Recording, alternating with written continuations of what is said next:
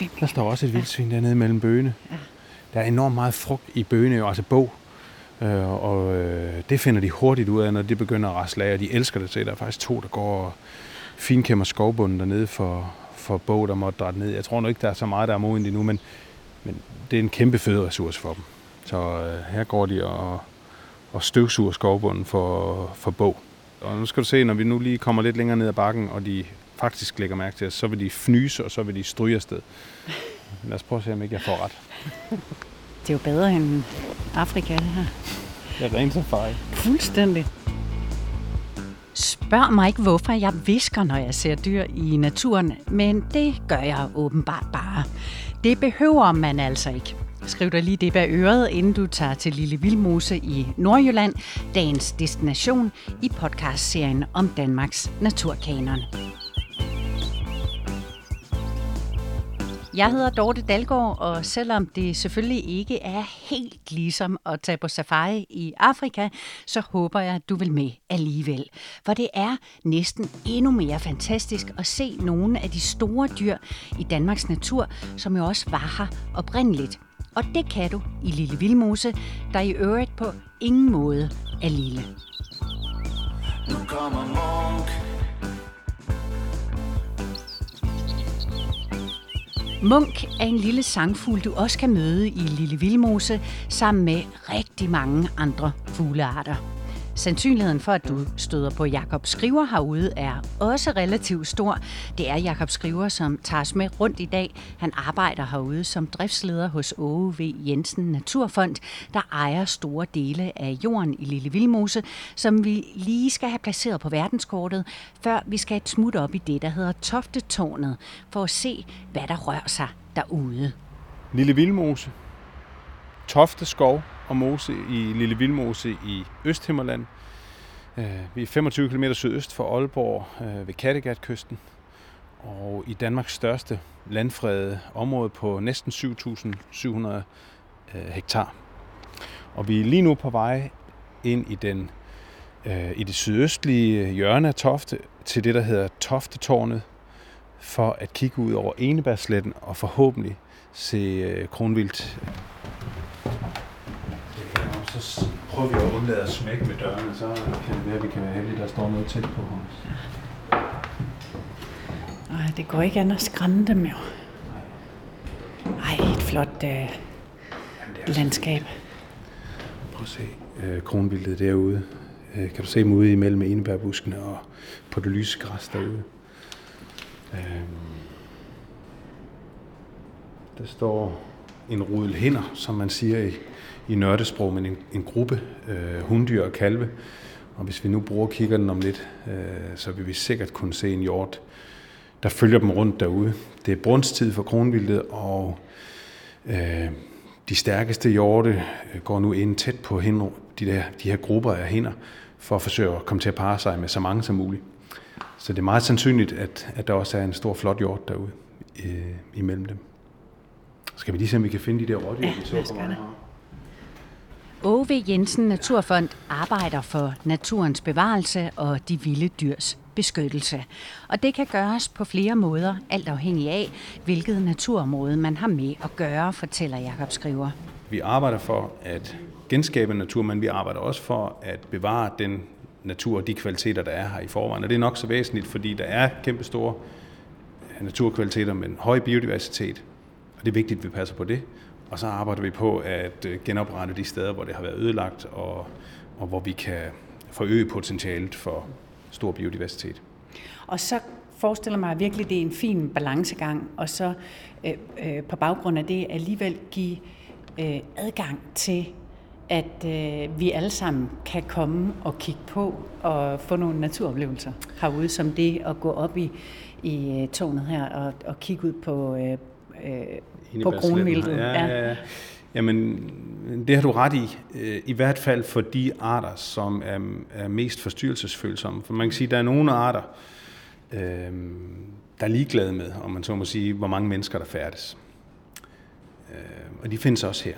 Men så er der også arter, øh, der er mere følsomme over for menneskelig forstyrrelse. Vi har det med at, at øh, larme meget og fylde meget og, og gøre meget øh, som art som andre arter, der lever i landskabet, ikke bryder sig om. Blandt andet kronvilde, som vi står og kigger ud på, de er ganske forstyrrelsesfølsomme, hvis ikke de er meget vendet til mennesker. Tager du til dyrehaven ved København, så har du at gøre med en bestand af, af hjortevild der, som er meget vendet til mennesker. Der kommer jo enormt mange, altså der kommer millioner besøgende hver eneste år, så de er vendet til, der er mennesker hele tiden. Øh, det er de ikke ret mange andre steder i Danmark, og det er de øh, øh egentlig heller ikke her. Så, så det, at, vi, øh, at, at der er en begrænset adgang, det gør, at, at øh, forstyrrelsen er på et lavt niveau, og det giver også rum til øh, forstyrrelsesfølsomme øh, fuglearter, som for eksempel kongeørn, der yngler har i både i Tofte, her i syd, og i Høstemarkskov oppe i, i den nordlige ende af Lille Vildmose, og flere andre arter. Så, så ja, det er en balance, fordi vi, vi har jo samtidig et ønske om, at flest muligt får mulighed for at opleve den her rige natur, men at det sker i en respekt for, og, og, og mens vi passer på øh, naturen. Der er mange steder, du selv kan tage rundt i Lille Vildmose, men der er også steder, hvor du skal med på en guided tur fra Lille Vildmose Centret for at komme med ud, alene af hensynet til dyrelivet og naturen. Et af de steder er i den gamle løvskov, Tofte Skov, hvor Jakob Skriver nogle gange selv tager hen, hvis tingene har hobet sig lidt op. Det sted, som jeg nævnte for dig, jeg ville gå hen, øh, eller som jeg kan sætte mig hen, når jeg endda en gang imellem er sur og træt og sådan noget der. Øh, der kan vi ikke lige gå ned nu, fordi det, der skulle lige ned i gutterne, men, men det her er et godt alternativ. Øh, jeg synes, det er ja, helt vildt fedt, og man, øh, det er jo sådan noget her, som du ikke ser ret mange steder ude i... Øh, ja, jeg har snart sagt næsten nogen andre steder ude i, i det danske skovbillede, fordi vi har for vane at rydde grundigt op, og, øh, og vi dyrker jo træer og sådan nogle ting der, men det er vi heldigvis ikke tvunget til at gøre her, og derfor så kan vi lade sådan en gammel ask som den der stå og bare forfalde ganske langsomt og udgøre et levested, et vigtigt levested for rigtig mange arter øh, i de øh, ja, 10, 10 år, den står op og hænger, 15 år, den står op sådan der, så falder den sammen, og så bliver det så bliver der nogle andre forhold, der gør sig gældende i sådan et træ. Det bliver mere fugtigt, du er i jordkontakt og så. Så er der nogle andre arter, der kan udnytte den der smalle niche, der er i sådan noget. Så det er helt vildt værdifuldt for biodiversiteten, at, at der er dødt ved i alle mulige afskygninger i sådan et skovbillede som det her. Så kan du se, at der i det hele taget er nogle meget spændende struktur. Øh, der er ikke træer på række her. Der er til gengæld masser af lys til skovbunden. Øh, og træerne står diffust sådan spredt. Der er flere arter her. Der er e, der er ask, der er hassel, der er tjørn, der er røn. Øh, og der er masser af lys ned på skovbunden. Og alt det bidrager til, igen, levesteder for mange forskellige insekter. Det er med mange fugle også. Der er masser af laver på de her træer, svampe osv. osv. Så det er et enormt spændende sted, og et virkelig fint sted, det her. Det her, det er et af dine yndlingssteder ja. øh, i hele Lille Vildmose. Ja, det er det. Det er sådan et...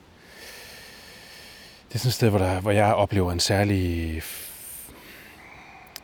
stemning, og, og, og det afføder en eller anden følelse i mig af, at det her, det, det er rigtigt, og det er spændende. Prøv lige at se det hen, der kommer lige en lille vildsvine unge. Oh, nej, hvor er den fin.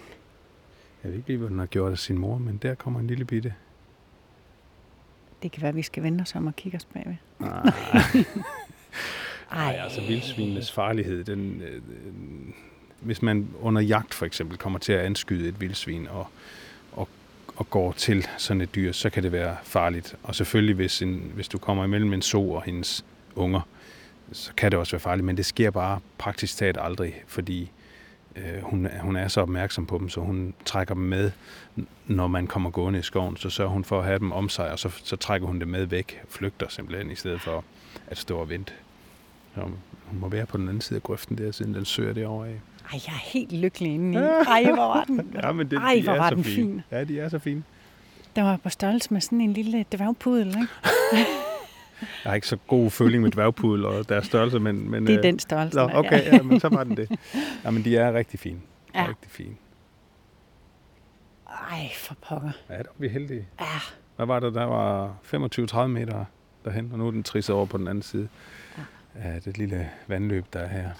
Men det var sjovt, for den var nysgerrig helt ja, klart. Den skulle lige klart. hen, og hvad, hvad foregår der nu? Altså, øh, grise sådan generelt, og vildsvin også, er, er, hvis, hvis ikke de forstyrres meget, og, hvis, og når, når der ikke jagtes meget på dem, så er de ekstremt nysgerrige og ret tillidsfulde faktisk.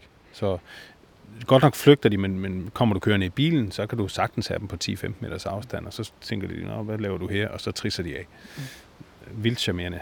En fantastisk art, enormt vigtig for det, øh, ja, for hele det her økosystem, der, der findes her. Øh, det er sådan en, en vigtig driver for levesteder også. Mm. Løber den derovre bagved. Se. Sidst jeg stod her med en, en gruppe og skulle starte en ekskursion, der kom der en skovmor lige over, hvor den forsvandt nu her. Og det er ikke sådan en art, du ser ret tit. Øh, så har man jo allerede vundet, når man starter en ekskursion ud på det. så bliver det en god dag. Ja, så, bliver det nemlig, så, ja. så, så, så er vi kommet godt i gang. Ja. Nej, men det giver en... Øh, det her sted giver mig en, en, en rigtig fin følelse. Og man bliver også lidt... Jeg ved ikke, om man kan kalde det man bliver, om man bliver sådan lidt miljøskadet eller meget kredsen, fordi når jeg tager i skoven andre steder, så det, det jeg tager mig selv i at låse på en gang imellem, det er, øh, øh, nej, hvor er det egentlig, kan det være gabende kedeligt, fordi træer står i rækker, og der er ikke, der er ikke noget i, i skovbunden, og der er ingen variation og sådan noget der. Og det vender man sig til at se på her. Så derfor så giver det sådan en følelse af, at det her det er rigtigt. Det er godt. Træerne står som installationer, altså så smukke tager de sig ud, for de må være døde, de må være skæve, mm. og de må øh, være som, som de er. Mm, præcis, præcis. Og det, øh, det kan man mærke. Ja, det kan man. Ja, faktisk synes jeg lige, vi skulle gå bare nogle få hundrede meter herhen, øh, for at du også lige får muligheden for at opleve, der er så mange flere fine af dem her. Så er der en anden lille bro, vi kan krydse herhen og så gå tilbage. Det gør vi. Mm. Men det er jo også noget fuldstændig andet. Altså det her med at, at gå ude i et skovområde som det her, og så rent faktisk kunne se store dyr. Ikke? Jo, det er noget andet. Det giver en, en helt stor ekstra dimension til naturoplevelsen. Det gør det, og, og øh, man kan sige, hvis man sådan øver sig lidt i at, at, at se, øh, så, så er det også tydeligt, når, når vi går her, at vi har også øh, tegnene på, at de store dyr er her. Du kan se, hvordan det hele ikke er høje, stride græsser, men det faktisk er græsset og bit, og der kommer lys ned til skovbunden.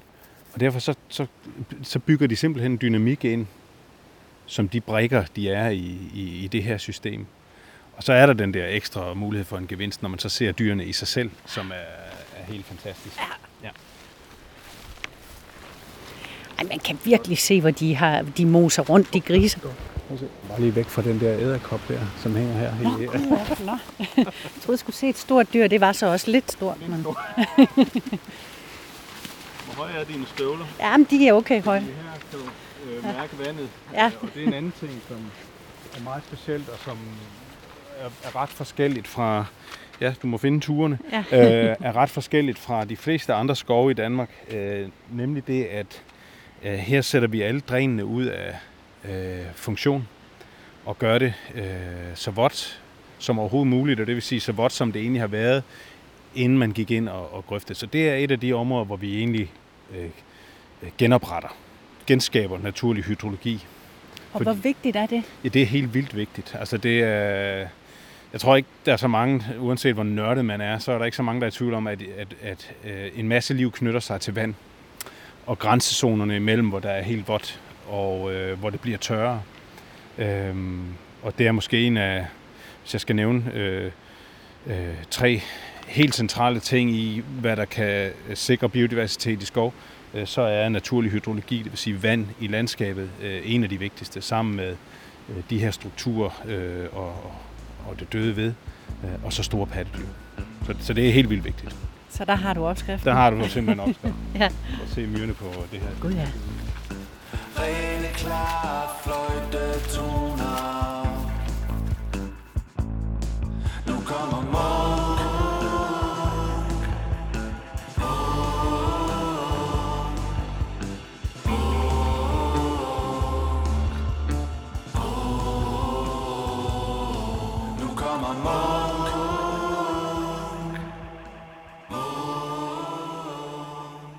Man har ikke bare drænet skovene for vand, men også højmoserne, som fylder en meget stor del af naturen i Lille Vildmose. Og det ødelægger den her meget specielle naturtype. Hvorfor har man så gjort det? Jo, det startede for over 200 år siden her i området, hvor tørven fra højmoserne blev gravet op og brugt som brændsel. Og det er fortsat helt op i krigsårene. I efterkrigsårene begyndte man så at bruge den her spagnum som voksemiddel i drivhuse og i blomsterbede og haver og så videre. Og det gør man faktisk stadig rundt omkring, også i Danmark. Du har sikkert set sækkene med spagnum ligge i havecentrene og supermarkederne. Men i 2007 blev højmoserne herude fredet, fortæller Jakob Skriver, og de næsten 2.000 hektar i Toftemose, som vi er nået hen til nu, har været uberørt af den her tørvegravning og står derfor levende og intakt som den bedst bevarede højmose i Danmark. I det nye tårn, der står herude, kan man gå op og få sig en mageløs udsigt ud over Tofte Mose, og du kan endda se helt ud til Høstermarks skovs sydlige kant, der ligger 9 km væk. Men du kan også komme helt tæt på, for ved foden af tårnet er der lavet en gangbro, der fører ud i kanten af moseområdet.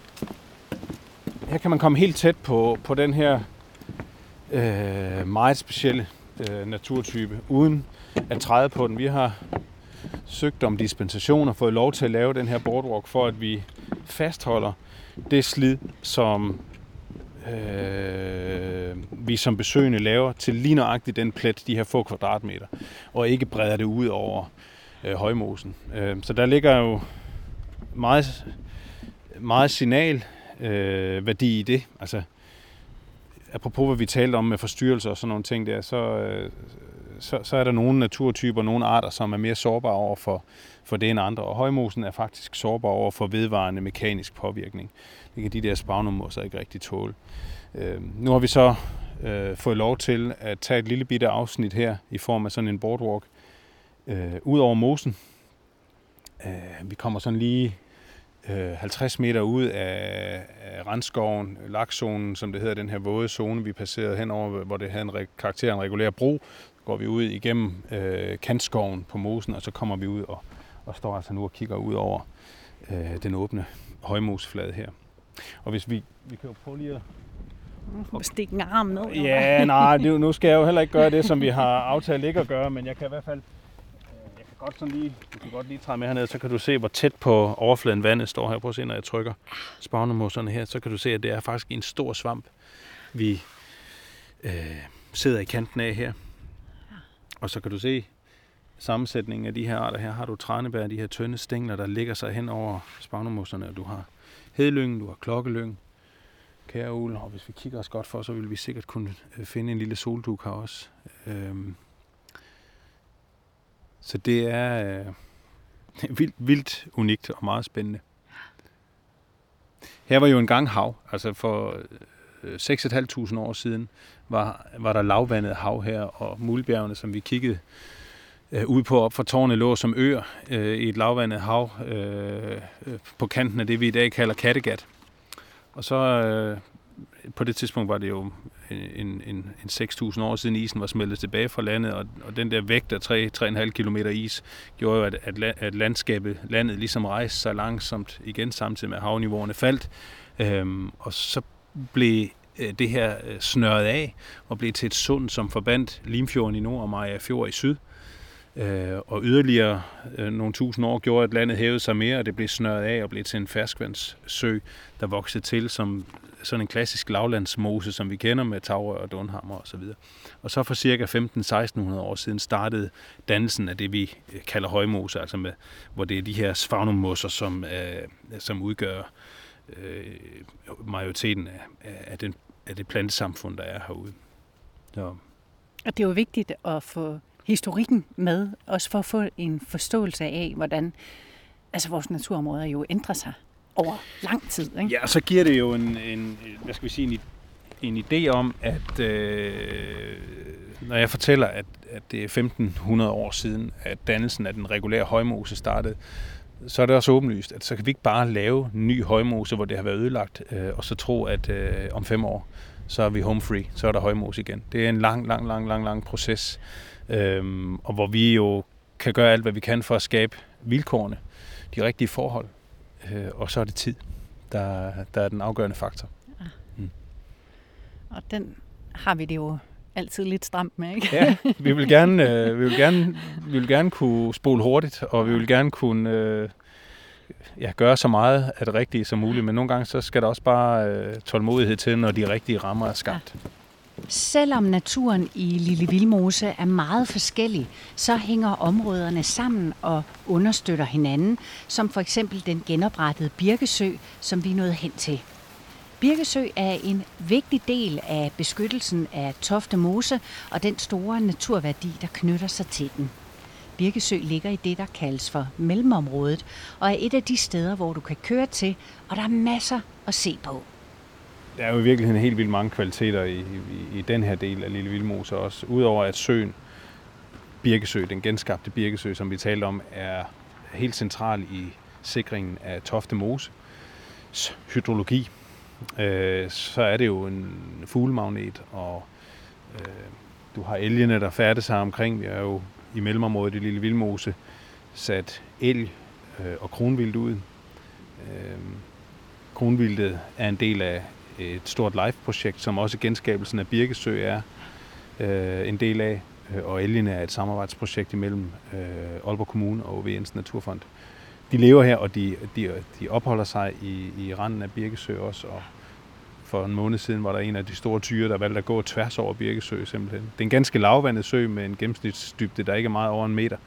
Øh, men det gør jo også, at randzonerne, eller brinkzonerne om du vil, er enormt attraktive for fugle. Ja. Så der er mange andre fugle her. Mange gæs, der er traner, der er øh, skestorke, øh, ja, hajer, you name it. Masser af arter.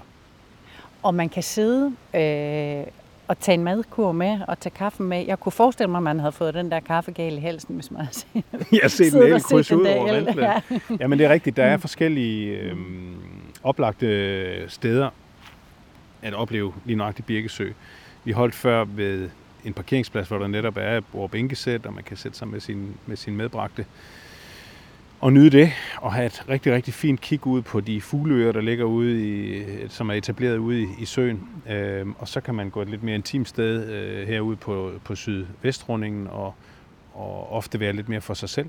Og endelig så kan man besøge Birkesø-pavillonen, som ligger fjernt på modsatte bred, øh, og, og få rigtig fine oplevelser af, af fugle øh, og, og søen øh, i det hele taget derovre fra. Og Lille Vildmose er jo så stort et område, at der er selvfølgelig øh, områder øh, med bes- beskyttet natur, hvor man ikke bare kan komme ind, men øh, som man alligevel kan opleve på guidede ture. Mm. Og så er der så et område som det her, hvor man bare kan køre ud øh, og drikke sin kaffe øh, og nyde øh, det, der er at se herude. Og så på den måde og er fotografere og øh, bruge sin kikkert og, øh, og glæde sig over øh, de mange spændende ting, man kan se. Det er helt rigtigt, at, at hvor vi startede øh, i, i Tofte, kan man komme på de her guidede ture, som vi har talt om, men herude i mellemområdet godt 2.000 hektar, 2.100 hektar for at være mere præcis, ja, der er der fuld offentlig adgang. Og, øh, og der må du egentlig færdes overalt. Du kan køre på vejene i din bil, og du må gå til fods øh, overalt, hvor der ikke er hegnet og går øh, tam, øh, tamkreaturer eller heste. Øh, og det er i størstparten af, af, af området, at, at der egentlig er fri fladefærdsel også. Så det er rigtigt, det er beskyttet, altså, og, og i Danmark må det jo færdes, hvor der er paragraf 3 beskyttet natur, der ikke er hegnet for græssende dyr. Så det må du i princippet langt de fleste steder i mellemområdet. det, som jeg lægger mærke til øh, på vores øh, tur rundt i dag, det er jo, hvor forskellige artet naturen er, og hvor forskellige oplevelser man får. Altså nu er det jo meget, øh, et meget åbent område her, hvor vi står nu, øh, og alligevel med kratter, med, der er sådan lidt mere intim øh, stemning her. Ja, ja.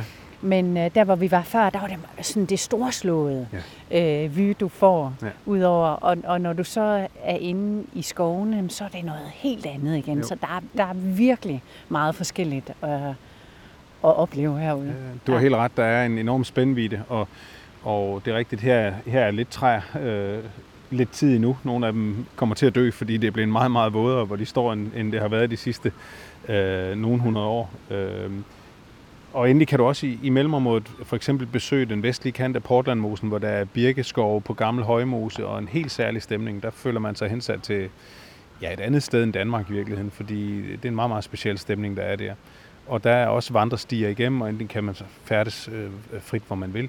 Øh, og du kan ja, tage til Birkesøs kant, eller du kan tage op midt i mellemområdet og enten kravle op i brandvagttårnet og opleve øh, hele det der store, store kig øh, rundt på hele mellemområdet, hvor du kan se til Tofte, hvor du kan se til Høstemark. Og, og så er der jo rigtig gode chancer for at se elgene og se øh, krondyrene herude også. Der lever lige nu i, i slutningen af 2019 øh, cirka 20 elge, og, og måske tæt ved 100 stykker kronvildt. De sidste ser man ikke så meget endnu, men det skal man nok komme til efterhånden, som bestandene bliver tættere herude. Så der er nok at se. Jeg vil sige, øh, en dag, det er noget i underkanten, ikke? Jo, de få timer, vi har haft mulighed for at bruge sammen her, så skal man køre lidt stærkt og, og i anførselstegn løbe lidt. Fordi det er klart, at vi når jo kun et lille nedslag, men der er den her kæmpe store spændvidde og, og enormt mange fine oplevelser og virkelig mange arter. Meget værdi. Mm. Skal vi gå hen og kigge lidt ud her? Ja. Hvor det, Og der er meget smukt lys her også. Øh, nu skal du næsten låne min kikkert, men prøv at se, kan du se de to mørke pletter i den døde, øh, i den døde birk, der langt, langt ude? Ja. Det er to ørne, der sidder derude. Nej, skal du lige have min kikkert. Se. Jeg kan altså ikke se, når de sidder, om det er, men jeg, jeg tror faktisk, det er to kongeørn, der sidder derude. Nej, så bliver du nødt til Jeg at holder holde lige mikrofonen. mikrofonen, ja, så kan du prøve lige at, at få et kig og et indtryk af, hvor store fugle det egentlig er.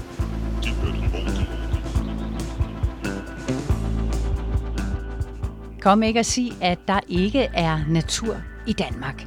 Nu er det afgjort. Nordjylland ligger i min egen personlige top 3 for de fedeste steder for store naturoplevelser her i landet. Så her kan jeg godt stå inden for en varm personlig anbefaling af en feriedestination. Mange tak til driftsleder for OV Jensen, Naturfond Jakob Skriver for turen i dag. Nu kommer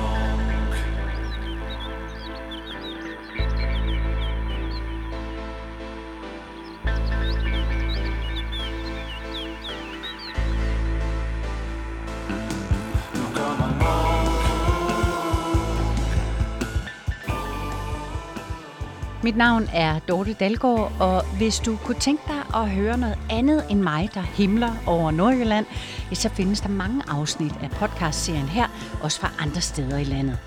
Jeg har nemlig været rundt i samtlige af de 15 naturområder, der udgør Danmarks nye naturkanon, som jeg er sikker på kan få selv de mindste friluftsagtige mennesker til os selv at himle lidt. Musikken står det altid veloplagte fuglefunk-band Dans og Lær for. Og så skal jeg også huske at sige, at jeg har lavet serien her for Miljøstyrelsen, som står bag Naturkanonen. Vi høres ved.